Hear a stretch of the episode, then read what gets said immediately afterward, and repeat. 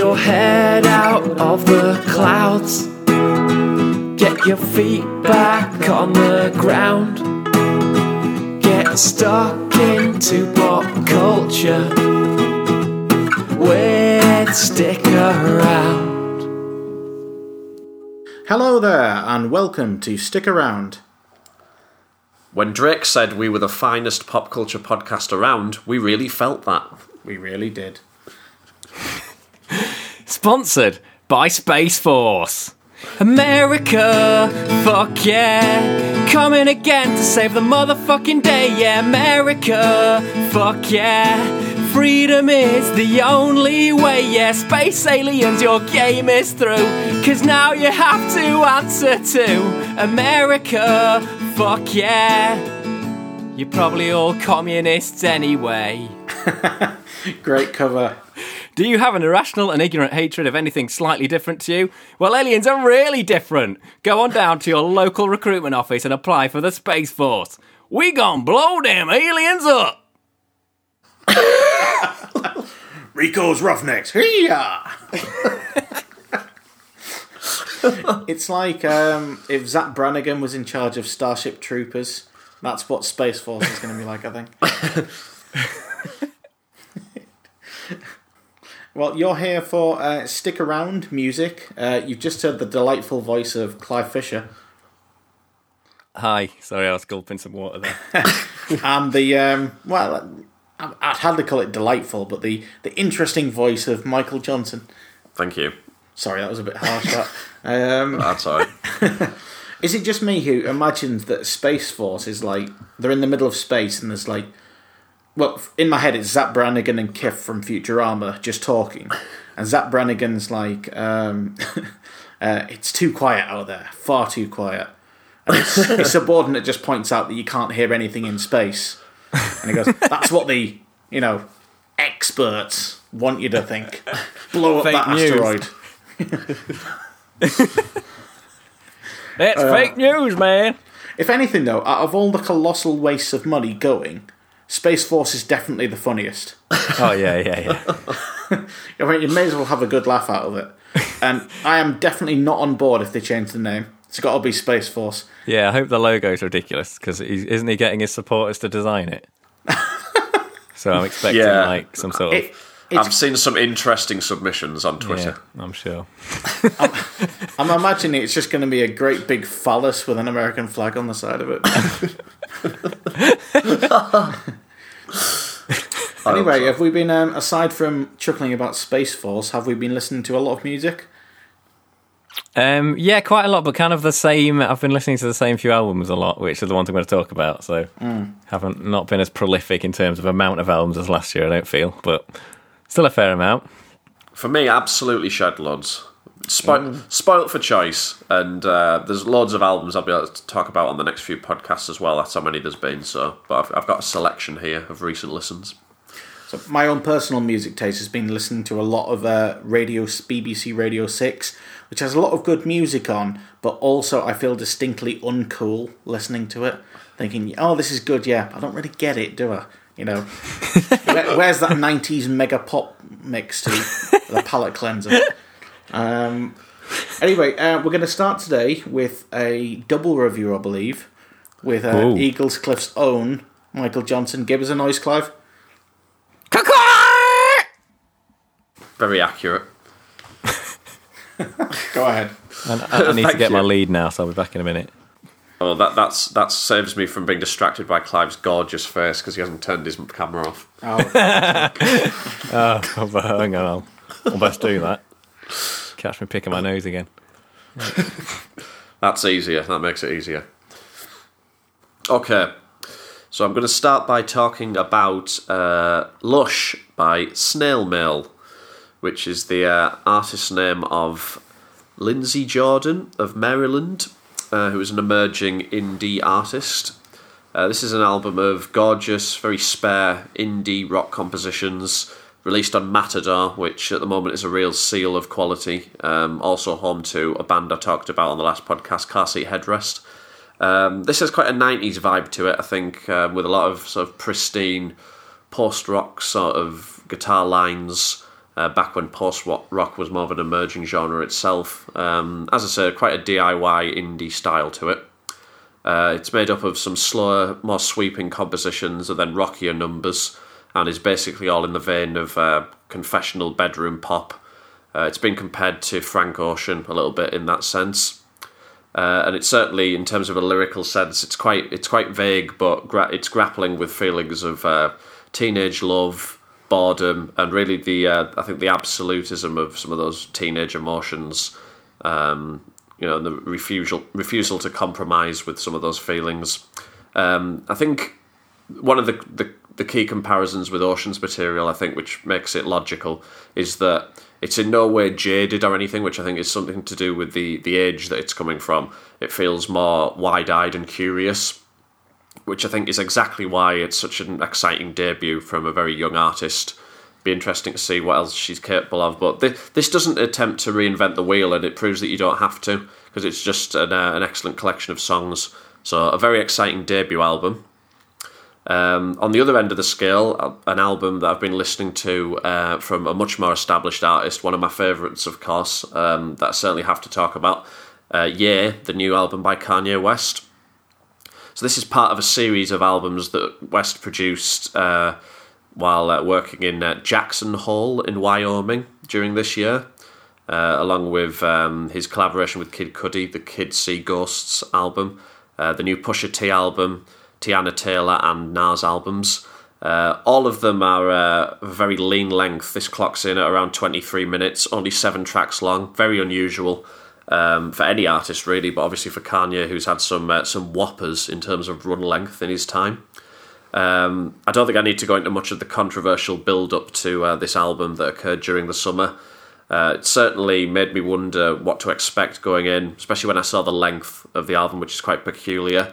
But once I managed to give it a listen recently, I think it really cemented um, the fact that I don't think West is ever likely to release a project that I don't get some enjoyment out of because I, I really found this one to be another interesting one. Uh, unlike The Life of Pablo, his previous studio album, which was uh, at first felt very scattershot and is really uh, still, but was a massive grower that really I appreciated more over time. This seemed a lot more instant. Uh, it opens with the track I Thought About Killing You, which is basically a spoken word style, largely, uh, track um, which details West's um, you know, quite raw and unbridled uh, thoughts about killing someone. We're not we're not really told who, but uh, certainly an interesting way to start an album. Uh, I think lyrically, it's not his finest effort uh, from a technical perspective as well in terms of the rapping. But musically, I thought these are all mini epics, um, truly in the vein of uh, West's excellent production over his career. The second half of it, in particular, is a throwback to some of the soulful stylings of his earliest work. Uh, tracks like Wouldn't Leave and Ghost Town, especially the latter, have a very emotional kick to them. Uh, the final track, Violent Crimes, um, has West um, imagining his daughter, uh, Nori, or North, as she's uh, more commonly known, uh, growing up. Has some very uh, interesting lyrical material as well. I just think the whole album, as enjoyable as it was and as instant as instantly as I got something out of it, is tinged with a certain sadness. I think West's career trajectory, like I say, I, I think he continues to release really interesting music. But there has, there's been a I think this year in particular, from as as from the perspective of a huge fan, there's and certainly from my political perspective, there's been uh, you know a bit of tragedy about it. But Kanye does whatever whatever he wants to do. He's um, he can't be accused of following any crowds or anything like that. Uh, he's always been a very interesting individual. In a way, the whole thing is a circus, but the, re- the the thing that makes the ride worth it is always the music. And even though this is a strange album in terms of its length and uh, you know where it's coming from it's uh, I thought it was another really good one. Okay, interesting. So I, w- I was going to ask you about the politics. How much does that have an effect on how much you enjoy Kanye? Uh, personally, for me, not at all. Um, I mean, I'd love West to, uh, you know, have the ex- views that are aligned exactly with my own, but that's not going to happen. I wouldn't demand that of any artist. Um, and I don't think this this album. I mean, if you listen to it, there isn't exactly any political content to it. Ah, my next question answered. Yeah. Yeah, it's not really ref. I mean, the, the, some of the, what happened this summer with Kanye and his views is referenced on the album, uh, which was recorded over a matter of, of, weeks during the summer, I believe. Um, so that there, it is re- referred to, but this really isn't an album heavy in political content or anything like that. And I mean, regardless of what's going on, Kanye is always an interesting thinker, in my opinion. Um, he's always one of the artists, celebrities that I'm most interested in. Um, sometimes, you know, things go a little bit too far for my tastes. That certainly happened this year. Um, there's no need to talk about it because everyone knows what I'm referring to. But um, you know, it's never going to be dull, and it, it, you get the, the benefit of the fact that the same applies to the music. So that's that's where I stand on it. So no no direct reference then to Donald Trump. Uh, not really to Trump. I mean, there's a reference to the uh, the slavery debacle on the album, uh, but the track um, that West did in the summer, collaborating with T.I., uh, "Ye versus the People," which is uh, basically a, a di- direct argument about uh, Trump set to music, that doesn't feature on the album. So I think uh, that that whole bit has been kept sort of firewalled from the actual album itself a little bit, even though it's hard to obviously separate the two when it's. It's, it's basically been part of a promotional strategy. How much that was intended or not, I don't know. But obviously, you can't. The two are inextricable. My only other question wasn't about Kanye actually. Um, have you talked about snail mail before on the pod? No, I don't believe so. No, I've heard. Um, I swear, I don't know who else I would have heard mention snail mail. I've tweeted about the album before. Ah, maybe that's it. Maybe that's it. Clive, any thoughts on these two albums? Um, what was the first one? Because I went to get my cable, so I missed the name of it, but it sounded really good. I came in like halfway through. All right, yeah, it was uh, "Lush" by Snail Mail. Lush by Snail Mail. That's correct. Sorry, you're cra- you're cra- you're breaking up quite a lot.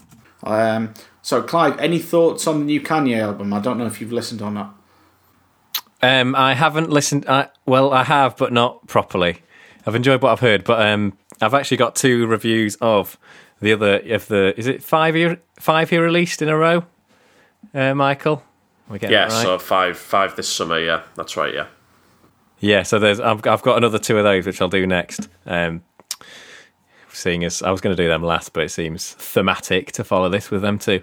So I've listened to them more than Alright. Yay, but Ye is next on the list. So I'm hoping to check it out and properly, and I'm excited to. But I'm kind of working through Kanye's early stuff at the minute more so than his later. I've been really enjoying um, College Dropout a lot. yeah, Super fun album. Classic. So massively. Yeah, Um, okay, then. So, from uh, Stockton on Tees to the Steel City, Clive Fisher, what have you got for us today? Um, right. Well, like I say, I'll, I'll start with the two albums, um, also in those five albums that Kanye released, and I'll start first off with my favourite of the two, which is um, Kids See Ghosts with the album Kids See Ghosts. Um, it's the debut album by hip hop duo of Kanye West and Kid Cudi, which um, I used to think was Kid Cudi uh, until I was corrected.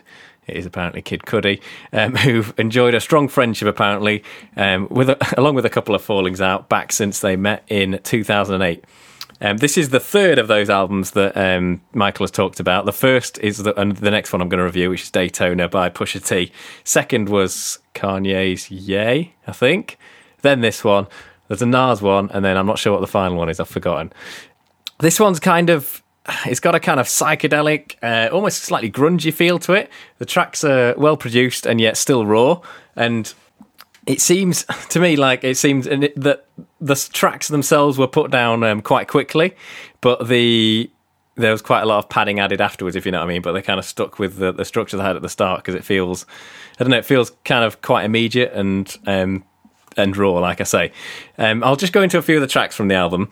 Uh, Feel the Love, the first one, is a really great start to the uh, album. It's got this super simple chorus. Feel the love. Um, it's got this kind of boundless energy. Uh, Kanye's just like going brap, brap, brap in the background. And then um, that kind of echoes later on with the um, instruments, some drums making the, the similar sound that he was doing with his with his mouth earlier on in the song, and I, I really really like that.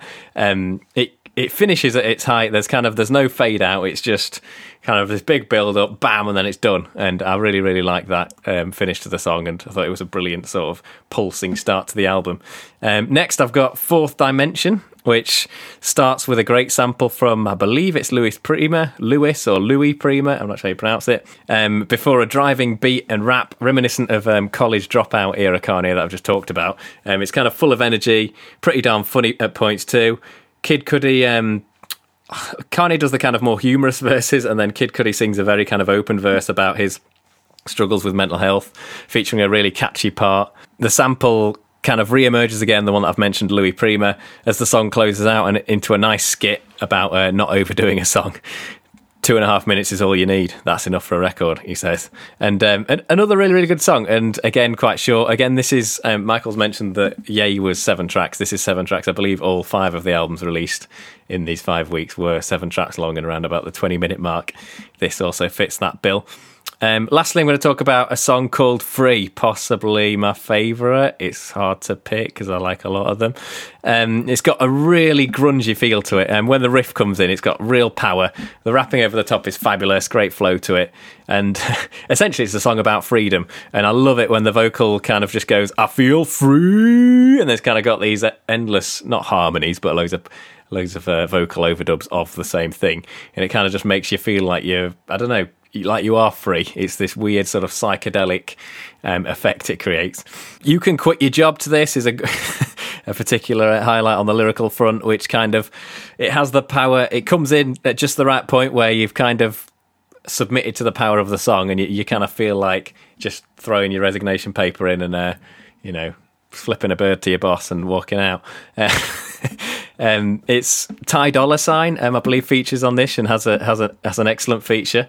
It's it's completely wacky, completely brilliant, all at the same time. A real highlight on the album for me. Uh, things take a little bit of a breather with uh, the final three tracks, with um, Cudi's more sort of melancholy voice proving a, a really good counterpiece to Kanye's most pers- more personal lyrics. Um, on the song Reborn in particular.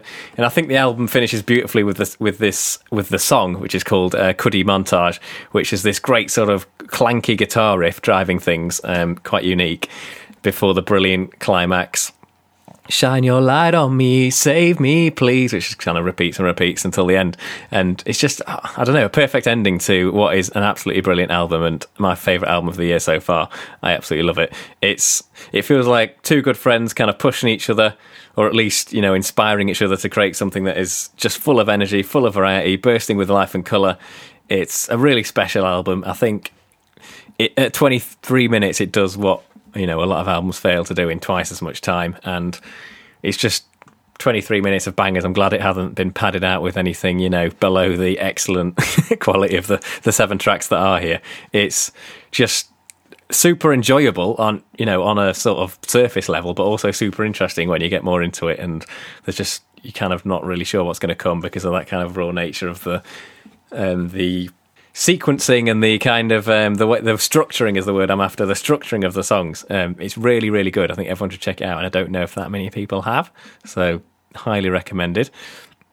Um, the next one I'm going to talk about is, uh, like I've mentioned, Daytona by Pusha T, which was the first of these five albums to come out, which um, gathered some controversy because I believe Kanye, in his infinite wisdom, decided to change the cover art. I can't remember. I think it might have even been like a day before release to a picture of Whitney Houston's bathroom or something. Um, not entirely sure why. Probably just to create controversy and uh, sell more albums. I don't know. It doesn't necessarily suit the album. I don't think so. That's interesting, but um, like I say, it's the first of those five, five albums released. Pusha T, notably, is um, currently the president of Kanye's Good uh, Music label. Thematically, the album largely talks about. It's a little less interesting, in my opinion, than Kids See Ghosts and the kind of themes of mental health in that. And um, this one largely talks about Pusha T's past as a drug dealer, which I'm told is generally what he raps about anyway um, and how kind of good he was at it, as well as alluding to the fact that he was a dealer before he made it in music, where a lot of people make it in music and then learn what drug dealing's all about so that they can write about it and pretend they did it. um, the whole album is brilliantly produced um, by Kanye. Um, I'll just go into a couple of songs. If you know, you know, you know. The opening track talks about his drug dealing past. Surprise, surprise, and um, how you'll understand if you've had the same sort of drug dealer lifestyle he has that, that you'll understand what he's going through and otherwise you're not going to um, the production is great with some kind of gentle screeching sounds over the top of a you know a fairly basic but punchy hip-hop beat um, again, things get mixed up with various well chosen samples, something that I think Kanye is a master at, and it really sets the tone again for things to come. I think the opening track is the thing I always uh, say is a really important thing on an album. I think it's a good great to kind of set the tone for what's coming in the album. The games we play, the next song um, I'm going to talk about is a similar drug dealing topic. This time, um, the beat is a bit more retro. There's kind of a clangy guitar bringing about a similar atmosphere to college dropout era Kanye again, um, I'd say. Once again, Pusha T's intense vocal style demands attention. He's particularly on fire here, perhaps his uh, best vocals on this track. Hard Piano um, is a song that I've heard some people uh, complaining as one of the weaker tracks on the album. For me, it's a highlight. I really like it. I've heard in particular people saying that the opening is laboured. And yeah, it does. I can sort of see what they're on about when the piano comes back in after the first pause. It feels a little bit, um, a little bit laboured. For you know, I like to plagiarise words. Um, it, it it waits a little bit longer than is ideal, but to be honest, I didn't notice that until I read the criticisms, so I wouldn't it's not something that I've particularly noticed, and even now that I've read the criticism, I still really love the song. Um, I love the piano loop um, compared with a smooth beat, which kind of kept in line by some gentle sixteenths, sort of hi hat sounding sixteenths. It really carries the song, and Pusha T's vocals gel with it brilliantly, creating kind of a really kind of smooth track. Uh, whereas um, a lot of the album's tracks are a bit harsher. I'm a sucker for the melodic synth too, which addle, which adds oodles of atmosphere. The chorus by, um, I'm told, the world famous Tony Williamson. He's not world famous, that's his full name, I believe. Um, catchy too. Now that's how the ting go. I'm back from Santa Domingo. Um, is how that goes. Um, the city don't. The city Santo Domingo, no doubt, making an appearance due to its reputation as one of the drug capitals of the world, uh, which I found out when I was, you know, hitchhiking around down South America. Um, Santeria. Now, this one is probably my favourite of the album because I think it's the most interesting one. This time, the lyrics take a slight turn from the usual uh, drug dealing and deal with the murder of Pusha T's friend Davon Day Day Pickett, who I believe was his tour manager. Could be getting that wrong. Um, I love the prediction, uh, produ- prediction, production on this one. The break, the, for God's sake, the breakdown halfway through the song Ya te va a la mañana, um, the guy sings, which is sung um, entirely in Spanish with a hell of a lot of reverb and sort of this unsettling droning sound in the background is really affecting. It really kind of feels like the song's fallen down a hole and um, it's just kind of everything's gone except for this really haunting kind of sound. Um, towards the end, the beat speeds up and the intensity increases um, of Pusha T's rapping in particular. It all kind of brilliantly drops into back into that haunting Spanish segment again um, when the song finishes off. It's a fantastic track that feels way longer than three minutes. When I checked the length, I was shocked that it was three minutes long. It's just one of those that feels a bit like an epic with the amount of things that it does, but apparently it gets it done within three minutes, so quite impressive. Last track, um, which is kind of notable because of the lyrical content that you you guys, which touches on what you guys were mentioning earlier about Kanye.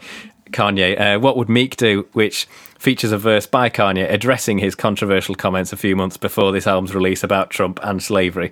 Uh, although um, I don't think it does anything really to explain or add anything of interest to the comments, really. There's no doubt that it's a fun verse to listen to. Um, it starts brilliantly. You know, am I too complex for ComplexCon? Everything yay say cause a new debate, um, and you know it goes on much much like that. The whole thing is a really kind of fun flow to it, even though, like I say, I don't feel like it adds anything particularly interesting to to the things that he said. Um, needless to say, the production is as smooth as butter smooth as butter again. It's I really like this album. It's got fantastic production from start to finish by Kanye. Although I wouldn't say there's anything as standout on the production front on here as on Kid, Kids See Ghost, with the exception of Santeria. Um, I'd say it is very good throughout. Um, the vocals are great. They maintain their intensity. Pusha T's really good at that. He's really good at um, rapping in a way which kind of makes you pay attention. It's just I thought the you know the lyrical content wasn't something that interested me all that much, but then again, there's something to be said for singing about what you know. Pusha T knows dealing clearly, clearly, and uh, so he sings about it. So you know, more power to him. So yeah, two really really good albums. My preference is with Kids See Ghost. I just feel it's a little bit more interesting and a little bit more unpredictable and a little bit more fun, I suppose. But um, Daytona is definitely a, a really really good, really good album as well.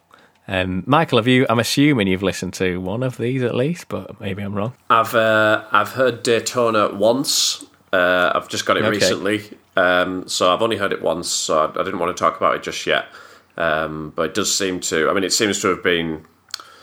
I don't know. Some people have acclaimed this one the most out of the five albums. Other people have probably acclaimed Kids See Ghost the most. Um, I mean, I haven't heard that um, because for some reason, Ye, and Daytona have been released on CD. Kids See Ghost doesn't seem to have any sort of CD release. It's very perplexing, I think. I don't know who's in charge of these release strategies, but either release them all on CD or none, I would have thought. You'd think. Yeah, But yeah, uh, really interest. Yeah, exactly. But really interesting to hear you say Kids See is your favourite of the year. And I don't think I've ever heard you do so much singing in a review either, so that seems to be a good sign to me. Well, yeah, I was going to say I think that's because I, I did a YouTube review of both of these uh, in which I did some singing, so it was kind of Oh, well, uh, written. yeah. It was written into the notes here, so right, I, yeah. felt, I felt like I had to do it. So you know, Um, yeah, you'll be not surprised to hear I have no comment to pass on this, I'm afraid. But um, sounds interesting though. Um, Well, we've had a big Kanye theme today. I like that. yeah, we have definitely. what would you recommend to me, Clive? I might. Um, Kids See Ghost. I think you'll like it. I think it's. okay, um, you know yeah. what? I'm not going to test the internet right now, uh, but once we finish the pod, I'll download it and I'll listen to it tomorrow on the bus, and I'll let you know what I think Which one? um, it, it's fun. So uh, check it out. Kids See Ghost is the more fun, instantly accessible of the two, I'd say.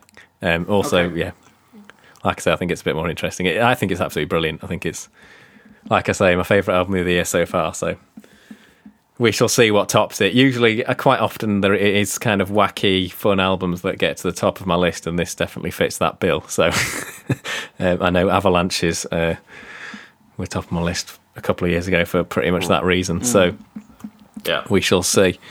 Um, yeah, two really good albums. So I, I'm quite liking this thing of releasing five in a row and them having seven tracks. And I don't know, I quite like these kind of short, punchy because I could get them. I was listening to them while I was still at school. It's now summer holidays, um, and I could get the album finished on my commute, which was nice, um, and meant I could kind of pay real attention to it. And so I thought that was good. And even though I think there's been mixed success, such as I'm currently listening to Nas, uh, he did, it's just called Nasir, I think, which um, I'm enjoying like two or three of the tracks on, but I think some of it's a bit bland.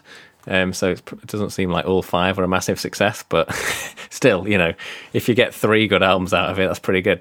And I think it's a, a good way to kind of do something a bit more experimental for, for seven tracks. Yeah, the uh, the fifth album, Clive. I don't know if you could hear me say it earlier because obviously we're having some internet problems, but uh, that's the Teyana Taylor album. Aha, okay, yes, yeah. No, I didn't hear you saying it earlier. Must have uh, been internet death, but Yeah, Yeah, but uh, you're yeah, right. I think these uh, these shorter releases are the perfect antidote to this age of hip hop double albums that we seem to have ventured. yeah. I was. Uh, I'm not going to talk about it at length today, but the uh, the new Drake album basically suffers from exactly the same as the Migos album that I mentioned earlier Hmm. in the year. Uh, I do enjoy it. There's a lot of good material on it, but there's no obvious reason for it to be a double album other than uh, the same cynical reason of um, Hmm. you know chalking up more streams. Uh, so it's nice to see some albums that aren't sort of going for that model. So it is. I, I would I would interject here that I can see that it is a cynical reason for chalking up the streams, but haven't the musicians kind of been forced down this route by the fact that they're not getting paid as much from the streaming services? Or am I- Perhaps- well- am I wrong there? I'm not really sure to be honest, but yeah, if that is if that's the reason, it just buys into the same problem, really, doesn't it? It's it's all all all associated with streaming. So, yeah, I mean, It's a bro- it's a broken I mean, yeah, there's um, it's currently. Um, I retweeted something. I think at the minute, I don't know. You know, it's probably oversimplified, but artists at the minute make twelve percent of the money from music, which uh, That's seems absurdly low. seems sicken, sickeningly low. Obviously, that's, that's- different depending on how popular Yeah. you are. Like, I'm sure Kanye make- makes way more than twelve percent, but yeah, exactly. But um, but he does a lot more of it himself, which yeah, makes sense. I think nowadays. But yeah, there's there's got to be some other. I mean, to be fair, I think streaming is just too cheap. Like, um, I don't think you can like get any album for ten pound a month. Seems it's for me, it's just too cheap. Like, there's no way you can pay artists enough and charge that. it needs to be more, and I'd happily pay more. Um, yeah. that's that's my opinion on it. Like, I don't understand how you could possibly pay with just paying ten pounds and listening. Yeah, fair enough. Some people aren't gonna. That's like the equivalent of someone buying one album a month, which, but yet they can listen to anything, and you know the the artists aren't getting more of a percentage than they would with a CD. So I don't know. Just seems seems a bit. Cra- it seems like they should have some sort of limit thing of like, okay, you can pay ten pound a month, but then you can only listen to whatever a certain amount of like streams or three albums or or something. Yeah. pick pick uh, 200 songs maybe if you're more of a playlists person or you know, a few playlists or something Yeah. like that. But if you'd have the unlimited package, it costs more, and a higher percentage goes to It wouldn't work now though because people have grown. No, exactly. Expectation. Yeah, Um, for sure. I mean, you're probably going to laugh at the comparison, but I mean it with deadly seriousness. This reminds me of I listened to a Jon Ronson podcast called The Butterfly Effect, which is talking about the effect that Pornhub had on the porn industry, and it was saying how you know porn performers, you know, adjusted for inflation, make something in the region of sixty percent less money than they used to twenty years ago, um, which I think does actually translate over to um, the music industry in the sense that streaming sites or tube sites in the in the terms of uh, the porn industry as just absolutely the middleman is king basically. They've absolutely rinsed the artists who have no real choice but to get on board if they want to make anything And you're quite right. It's the I think you said the key word expectation. I think there's people, you know, people who don't make music, who don't do anything, and they they expect, you know, they think ten pounds. I've heard people say that's expensive, and I'm like, come on, get a grip. You pay.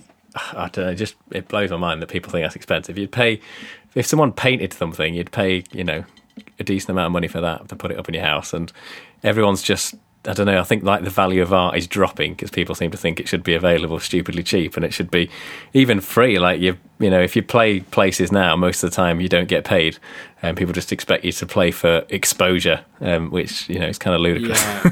yeah ridiculous It's art is like art is a massive part of our lives, and I don't think it gets anywhere near as much uh, money put into it as it should. Or the people, the wrong, the people in it, money gets put into it, but the wrong people get the money. I would I wouldn't laugh at that analogy because I think it's spot on. I mean, hmm. going to taking a different tack with it. You know, obviously tube tube sites have totally distorted the way that people look at sex. It's the same with streaming. To me, it's distorted completely the way that people look at music. I think there was a po- I remember a poll about five or so years ago, maybe a bit more, which found that a massive majority of under eighteen year olds thought that music should all be free.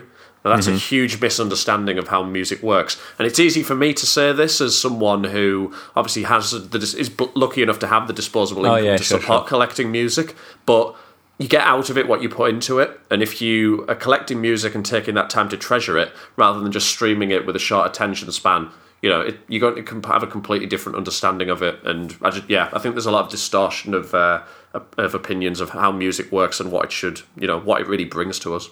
Yeah, for sure. I mean, I subscribe to Spotify. I like it. It's my primary way of listening to stuff. I download it, have it on my phone, and then I listen to it. You know, I download five albums. I'll focus on those five albums and listen to them at- attentively. I'm probably not your standard Spotify user in that I don't put playlists on or whatever. But mm-hmm. Then I try to buy my very favorite albums, but that's like even that I don't particularly have any need to have my albums lying around the house. You know, I'd quite happily not have them, but um, I'm almost doing that because I feel like I need to give some more money to the artist. I'd rather Spotify just charge me more, uh, and uh, more of it went to the artists, or you know, Yeah. there's some other way for me to.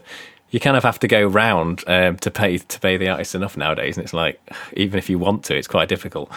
It's just feels a bit stupid to me. Um, I think streaming itself is fine, and like I said, I think there should just be different models of it, and uh, people like me who basically listen to shit tons of stuff every week and hours and hours should not be paying ten pounds a month. It's quite ludicrous. Um, but Yeah, that's, that's yeah, that's a very um, you know, it's a very honest. Uh, you know, and refreshing view to Yeah. have. It's like people saying, you know, acknowledging that they should be paying more tax. It's rare, but you know, some people do. So I, I'm um, I'm a subscriber to Apple Music rather than Spotify just because I was roped into it by my mobile phone supplier who gave me six months free, and then it started going over, and I realised I was using it. Now I probably do get about a fair amount of use out of it for my nine ninety nine a month. Yeah. I'm probably not robbing anyone with the amount I listen, or at least I don't think I, not much anyway. But yeah, if it's someone like yourself who's almost constantly streaming or downloading, then yeah, yeah you probably. I mean, right. obviously they they get money per stream, so because I'm streaming more, they're going to get more money off me. But um, Yeah. So I assume I don't really get how it works. I just think overall they need to a give more higher percentage. I, I, I think if they gave a higher percentage to the artist at the minute, they'd just go bust. It wouldn't work. Um, so they need to charge more because the artists aren't getting enough. It's ridiculous. Um, and also there needs to be a model of people who you know the the artists who are already making absolutely loads. It needs to be capped or something to give to give people lower down a bit of a chance of because the the the bar for entry of becoming a band that can pay for itself is stupidly high. Um, you know, most bands I listen to probably still do some part time work, or uh, Yeah. it's just kind of impossible. So quite sad, but we'll see what happens. On that a lot- somber, I was going to say on that somber note, let's hope Michael Johnson can cheer us up with a nice double review of ha- happy, sure fun time sunshine music. well, that was a you know it was a great discussion, great impromptu Yeah. discussion. But uh, yeah, so for the other two albums I'm going to talk about, firstly, uh, I'm going to talk about one of the uh, metal highlights of the year. Feels like a little while since we've talked about any metal. Ooh, Um, what type is this? This is a bit of uh, stoner slash doom metal. Oh, okay. so Excellent. I'm just a Grim Reaper with a doobie, basically. Is that what we're thinking? That's the exact image it conjures, yeah. so this is the um, the Sciences, the surprise comeback by um, the American band Sleep. Their first album in um, uh, nigh on twenty years. Their last album was um, an album they recorded in the late nineties, uh, Dope Smoker, or some, sometimes known as Jerusalem. Uh, that was fraught with uh, huge difficulties. Their label felt that it was unmarketable. We've heard this story before uh, in relation to various albums and bands. Uh, it was eventually released and became something of a cult record, and uh, it was it was then re-released properly back in 2012, which was the first time I heard it. So unexpectedly, Sleep have come out with a new album, their fourth in total.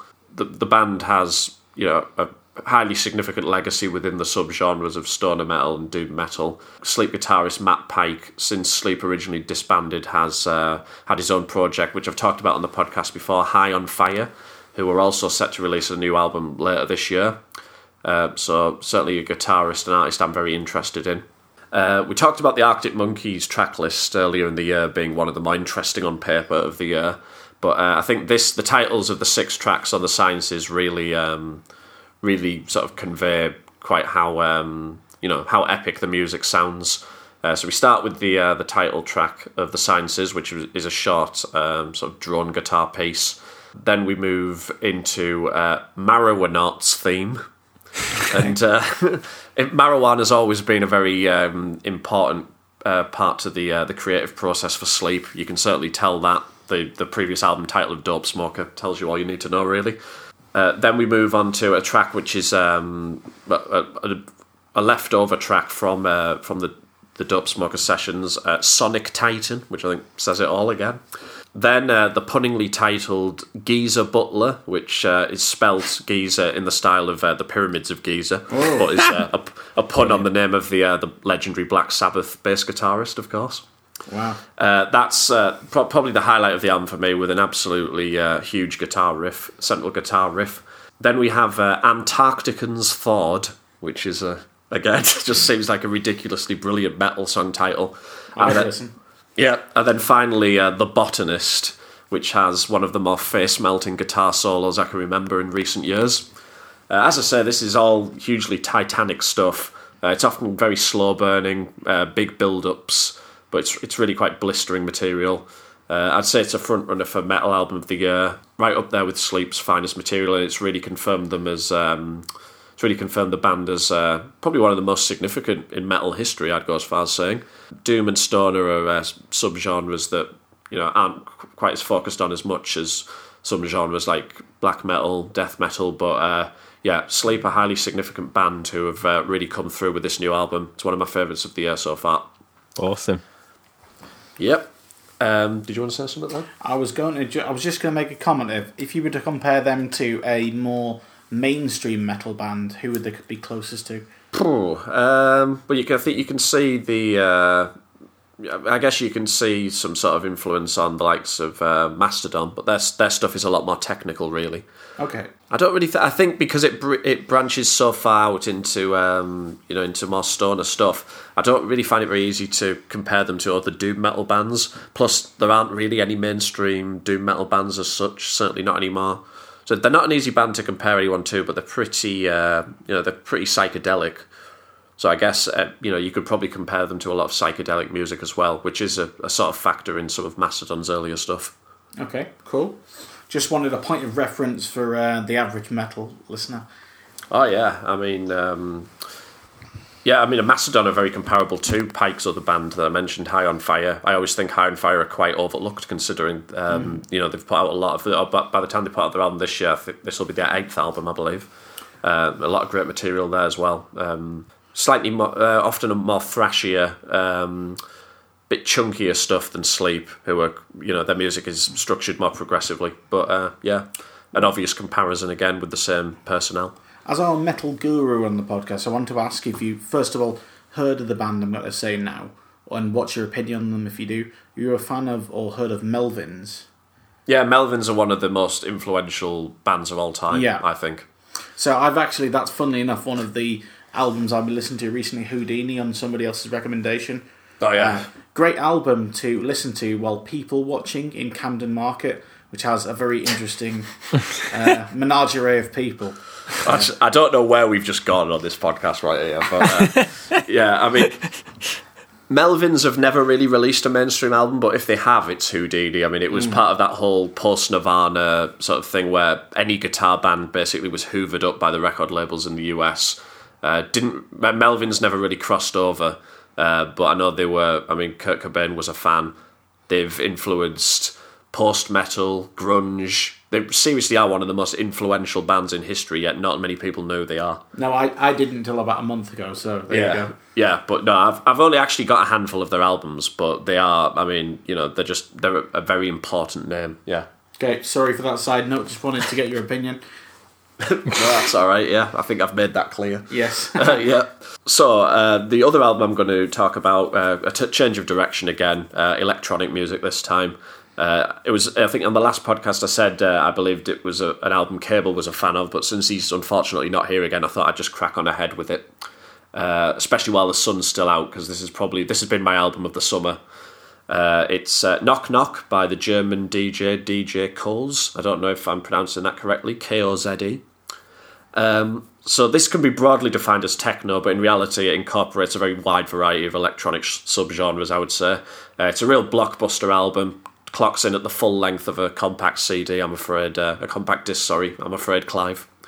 Um, so, um, but yeah, it's uh, yeah, it's um, 16 tracks long, uh, absolutely jam packed. One of the early tracks, uh, Bonfire, has an unmistakable uh, uh, sample of Bon Iver or Justin Vernon, uh, which it's quite a low key start to the album, but then things really get going with Moving in a Liquid, which is a pure summer sounding track.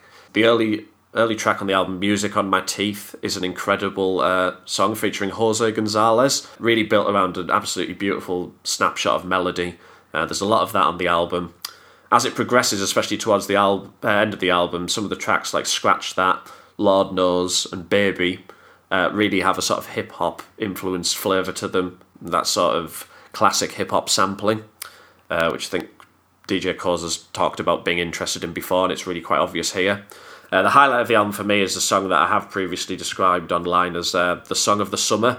I know that this whole album, but this track in particular, is going to be the one that's going to remind me of this, uh, you know, this seemingly never-ending summer, the World Cup, uh, and that's the track "Pick Up," which is a really sweltering slice of uh, French house, the best French French house Daft Punk never released.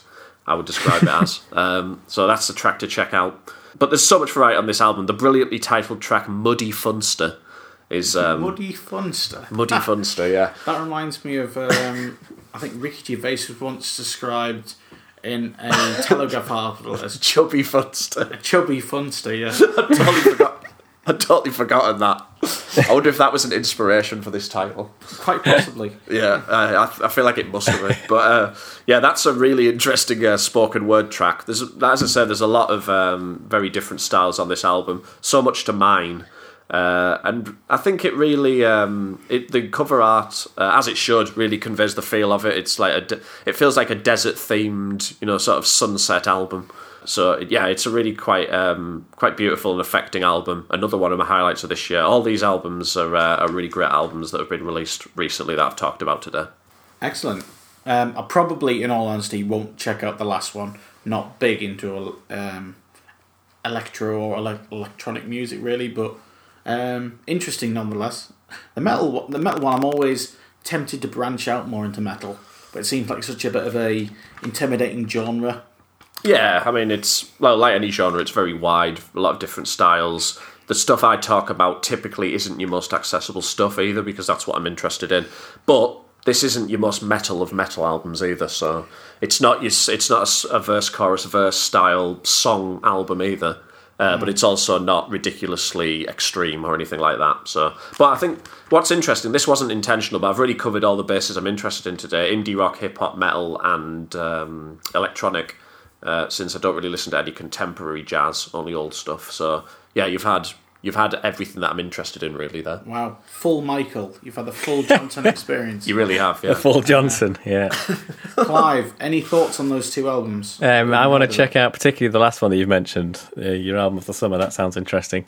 But the other one Oh, as yeah. well. I, I like um, Al. Metal is a bit of a gap in my, you know, apart from nu metal back in the Oh, nineties. yeah. I'm huge into nu metal. Oh, we all love that. Yeah. We're that I- age, aren't we? Yeah. Yeah, I haven't really branched out.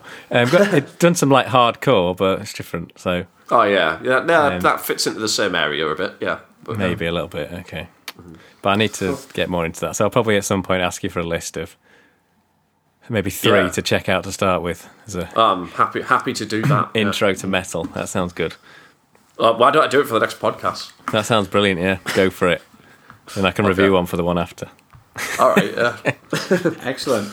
Right, okay, well, to finish us off, Clive, have you got anything else you'd like to talk about? Yeah, I'll talk about um, another album that I've really enjoyed, which is Ben Howard's Noonday Dream, uh, which is the third album by the English singer songwriter and follow up to 2014's I Forgot Where We Were, uh, which I was a really big fan of as well. Um, singer songwriter is one of those terms that, well, I hate basically because I'm a singer songwriter, but it kind of conjures up to people some guy, um, Ed Sheeran, basically. Um, whereas it's quite a broad term, it just means someone who sings and writes songs. Um, ben Howard is more of the kind of folky variety. He's been expanding his sound since the kind of more, he had quite sort of more straightforward, optimistic, I'd call it, folk um, in his first album, Every Kingdom.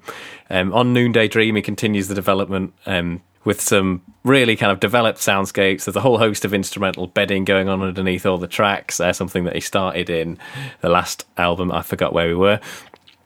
Um, the uh, the this kind of combined with Howard's very kind of mumbly, murmured vocals on the album, which again was something that he started with on I forgot where we were, but um, has developed further. And You, you were um, talking about Ben Howard, Clive. Just. Sorry, bad joke, bad joke, carry on. what? Oh, That took me a while uh, to get that, Al.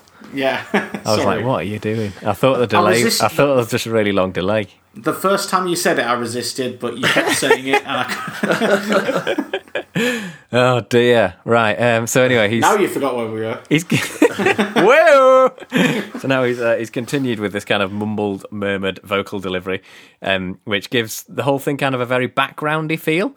Um, nothing on the album kind of screams for your attention when you listen to it. Everything's quite subtle, and even when um, the album feels quite grandiose, it still kind of feels quite backgroundy, for for want of a better word. Um, as with all the reviews today, I'm gonna I'll go on to some of the songs. Um, Nica Libre's at Dusk, uh, beautiful name. There's this bit where after he sings the word perpetually, we've got a great example of the sort of subtle and yet great um, soundscapes that kind of sweep you away. Um, that you know are great if you've got them on in the background, but if you're listening to them attentively, they really kind of take you away and uh, you kind of get immersed in it. There's these kind of whale noises going on, which help to give that album uh, that kind of outdoorsy feel, um, almost sort of man of nature atmosphere that Ben of Howard I feel often creates on his albums. Lyrically, the song is pretty representative of the album too. Um, it's contemplative about sitting there, you know, counting dollars. Seems like after a, after a tour or something like that, um, while watching birds fly perpetually. Um, there's again a restrained vocal delivery, which is quite notable on this song in particular because there's there's a melody on it that that feels quite powerful and that could be kind of belted out. And it's not as if uh, Ben Howard doesn't have the capability to do that, but I kind of like the way he's restrained himself, and it gives the the song a different kind of feel. Track three for me is the highlight, and I know it's the highlight for many people. Unhelpfully, I've not written down the name here, so I'll research that. Um, it's something about ships. Um, an expansive piece start which starts with acoustic guitar, the so kind of a solo fading into some sound effects, and then eventually building to a, again a pretty huge soundscape. A word I'm going to probably use far too much as I always do, um, with distorted guitars coming in um, towards the end, which are really effective because it's not something that you get really through the rest of the album. The vocal still never really goes above a mumble, which is particularly notable because when the distorted guitars are going, it juxtaposes nicely with that kind of overblown instrumentation and the kind of heavy, sort of grinding distortion guitar riff. Um, it's seven minutes long, which doesn't feel a second too long, um, which is no mean feat, especially for me. It's a beautifully constructed and executed song. I think it's really, really brilliant, and you know, one of my favourite songs of the year, certainly. Um, next up, I've got The Defeat, which is a really interesting track because when it first came on, I was like, oh, my Spotify's ballsed up and gone to the wrong album because it kind of starts with this really kind of. It's like a didgeridoo, which I, did, didn't realize at the time until I looked it up, but it's kind of this bassy kind of didgeridoo sound, um, which only when the kind of familiar, delicate sound of the kind of brush drums come in, you're like, oh, yeah, yeah, sure, got it. I have still got the right thing on. Um, but it's quite. It is probably the one moment in the album where it does call for your attention a little bit because you're like, whoa, what's going on? Um, creates this lovely groove with the drums and a quite kind of heavy bass dominated riff, again with um, Ben Howard kind of mumbling away over the top. Some tracks are more beautiful than memorable, I'd say. What the Moon Does being a good example, but I still feel that they fit, um, sit really well in the context of the album. Um, there's a few that I probably wouldn't take out and you know listen to on their own, but as a, as an album, I think I feel like it fits really really well together. Things blend into each other really well, and you just kind of get taken on this journey. The production is excellent with every set of instruments being kind of really clean in the mix and building the whole atmosphere of the album. Um, they fit really well together, but if you want to you know listen out to for a specific instrument you can do that it's clear enough um, things drop in and out um, adding variety to it but it never kind of it never sounds overproduced it's still got a kind of raw feel to it surprisingly which i really liked the drums sound super nice like i've mentioned really crisp and um, that kind of delicate brushed feel really really works with the album even when he does some more sort of heavy, heavier grooves with it with it um, the, the vocals are a bit thin and metallic sounding on occasion. Um, I think Nica Libre's at Dusk is a particular example of that, from what I remember. But I imagine that's just because of the way that um, you know he is mumbling, and so you have to kind of make it uh, audible above the mix, which is quite difficult when you're doing mumbling. Um, so it's a kind of way to make all the words a bit more clear, and it certainly didn't bother me. I think it, it, it works. Um, Overall, I really, really like this album. I think it's absolutely gorgeous instrumentally. I think Howard's restrained vocal style complements the songs really, really well. I think the lyrics are kind of pretty, although mostly forgettable. I think uh, one of my favourite phrases for lyrics, I'm going to steal it from you, Michael, um, is I think you said it dissolved on impact or something about the war on drugs, something like oh, yeah. that. Um, that is yeah. how I've described these lyrics. They're pretty, but you know, you don't really read into them particularly, and that's fine. I feel like he kind of uses words to add like a tint to the tapestry of the sound rather than a story or a poem as much meaning on its own. Um, although when I did I mentioned this exact point in my YouTube video, and some guy sent me like a massive essay. Um, if that guy's listening, it was a very good essay, and the guy should probably you know do music or at least lyrical assessment because it was incredibly in depth and very good. Um, so there obviously is more to it than I thought, but. You know, for for me, it's an album that conveys its feelings with instrumentation and vocal delivery, and not so much the lyrics. Although, you know, music is different for everyone. Uh, this guy, like I mentioned, he took a lot out of the lyrics, and so there obviously is a lot more there than than I thought. But you know, Experiences may differ, surprise, surprise. But really, really great album. Again, one of my favourites. Not my favourite, that's Kids See Ghosts, but this will certainly be up there at the end of the year. It's really great. And it's possibly my most listened to just because it seems to fit every occasion.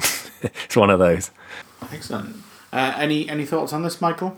No, I've not really ever been interested in, but um, bizarrely enough, my brother is a fan. He's not much of a music fan, but if if if the, if there is if there are things he likes, it's either electronic dance music or some singer songwriter stuff. Bizarrely, so good combo. Good um, well, yeah, there's quite he's got quite a fan uh, fan base among people who don't listen to that much. Like even people who listen to yeah. you know Ed Sheeran and stuff like that, which surprises me because I think he's uh, you know miles ahead of right, people yeah. like that. But um, also, yeah. I think it's kind of great that he's managed to get um, those kind of people oh, yeah, listening sure. to his kind of mm-hmm. stuff. So yeah, I'm a big fan of him. I think I think he's great. Uh, he seems like a chill dude as well, just pretty shy and uh, like down to earth.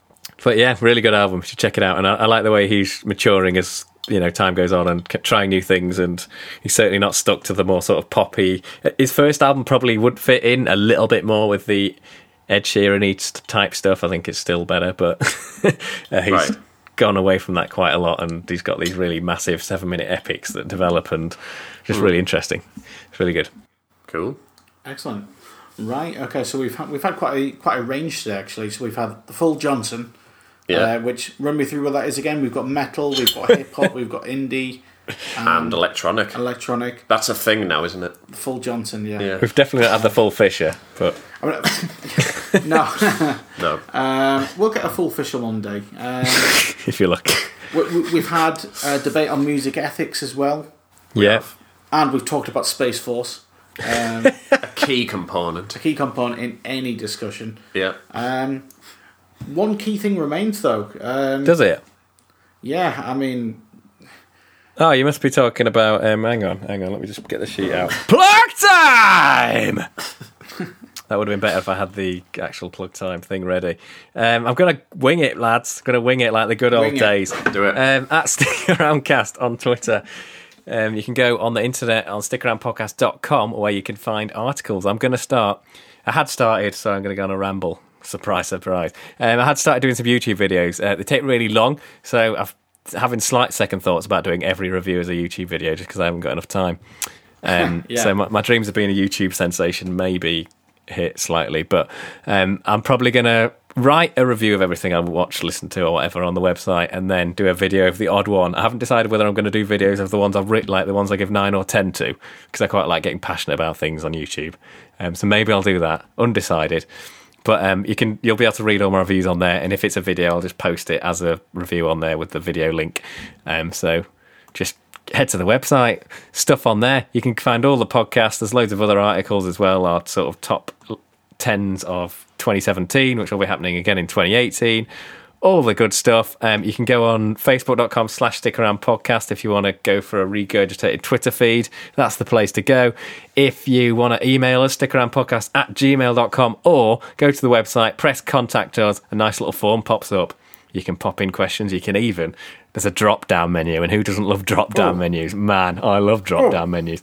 You can you can press the drop down menu and choose which podcast you want it to go to, films, music, whatever. Uh, and then you know Wow. that'll come up as when I get the email and go, oh, this guy wants it for the film pod, brilliant. Um, so send us emails and we'll read them out. Um, or, or that form. Still, I get it as an email, so it's the same thing, but you feel a bit less like you. Well, I just hate using email. It feels old now, doesn't it? It's like I did this in the nineties. Feels like should have advanced. did you? Um, probably not. Probably didn't actually. Probably lying Have. there. You could have theoretically. it was- I think I did with my dad. I can't remember because he was in Switzerland. It was a early communication. I was still pen and paper. Christ knows what Michael was at. I was on a quill. the good old days. with a porter. Um, uh, I forgot where I was now. There's a, we got other stuff. We've got Instagram slash stick around. I think on that you can head to. This is the one I could have done with the notes for. We've got a page on Just Giving where you can give some money to shelter in our name, um, which I'm hopefully going to start doing some running races for that uh, to kind of tag up the total there. Um, give some money to a great cause, and I believe that is it. Good it definitely isn't. But oh, iTunes five star reviews. Give us goddamn five star reviews because whenever we do um, get five star reviews, we get loads more listeners. So it seems to work. Yeah. So Or get on there. If you really hate us, one star. one star's fine. Yeah, Don't give us any bullshit in the middle, yeah? yeah. No. Three star. No one wants that. Don't want any of those ass splinters, do we, from No. fencing? You love it or you hate it, you know. Yeah, we're like Marmite meat. But we don't Yeah. go up in Brexit. Yeah, we don't get more expensive because we're always free. Don't go well with cheese. Do we not? I think we go really well with cheese. Yeah, we go excellently with cheese. What am I Yeah, talking about? I mean, listen to the podcast while eating cheese. That is what I'd recommend. Um, yeah, that's that. Okay. I believe we'll be back next time. I think it's probably time for films again. Or Yeah, I've got games. some. I've got some filmish to talk about. I think it's going to be films then games. Yeah, if we follow Cool. our very strict schedule. Right, well, I've got loads of films to talk about. Um, Sweet. Some good, some, good, some bad. Oh, Um, interesting. As ever. Is it a rant bad or just? There is kind a rant in There There, isn't there? there is a rant. Ooh, yes. Boy, that I'm doesn't get you to listen. I don't know what will. Yeah, I'm going to. Like gold. I'm actually going to have to record in a padded room next time because I'm going to need to be pacing. Wow, I'm gonna I'm gonna promote the shit out of this. An Alex Wayne rant. This will get the crowds in. Oh yeah. Yeah. You've left us waiting Right. since Black Hat or whatever it was. Yeah, well, I don't know know, if we can top that. but- No, I'm not saying anything's going to stop Was, that. was there anyone with BO sat near you? Because if not, then we're not going to top it. Well, maybe me. I was sat by myself while I watched it. I mean, it'd been a warm day, but you know. um, anyway, uh, on that scintillating note, that that dangle of a carrot for future listens. Um, he's been dangler. Michael Johnson, and he wants to thank you for listening. I certainly do. And he's been Clive Fisher, and he also wants to thank you for listening. Thanks for listening. And I've been Alex Wade. I'm not going to thank you. You know, you choose what to do with your own time. I'm not as good a person. But come back next time anyway. And remember to stick around. Stick around. Thanks Stick for hosting out.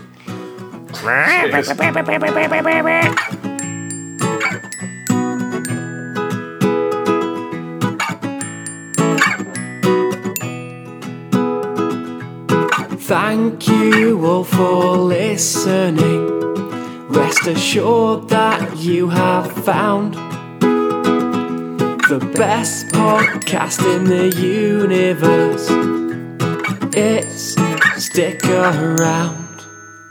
Yeah, you do do cheese really well, and no one ever says it. Everyone's always like, "Oh, you should get French cheese." Like French cheese is basically brie, and lots of different types of brie, which all taste like brie, um, some of which smell worse. What would Kanye have called his sixth album if he was Swiss? He's sick now. uh, Jesus. Whoa! Right, cut, cut. That's an end. Make sure that's in. That's going in. Don't worry about it.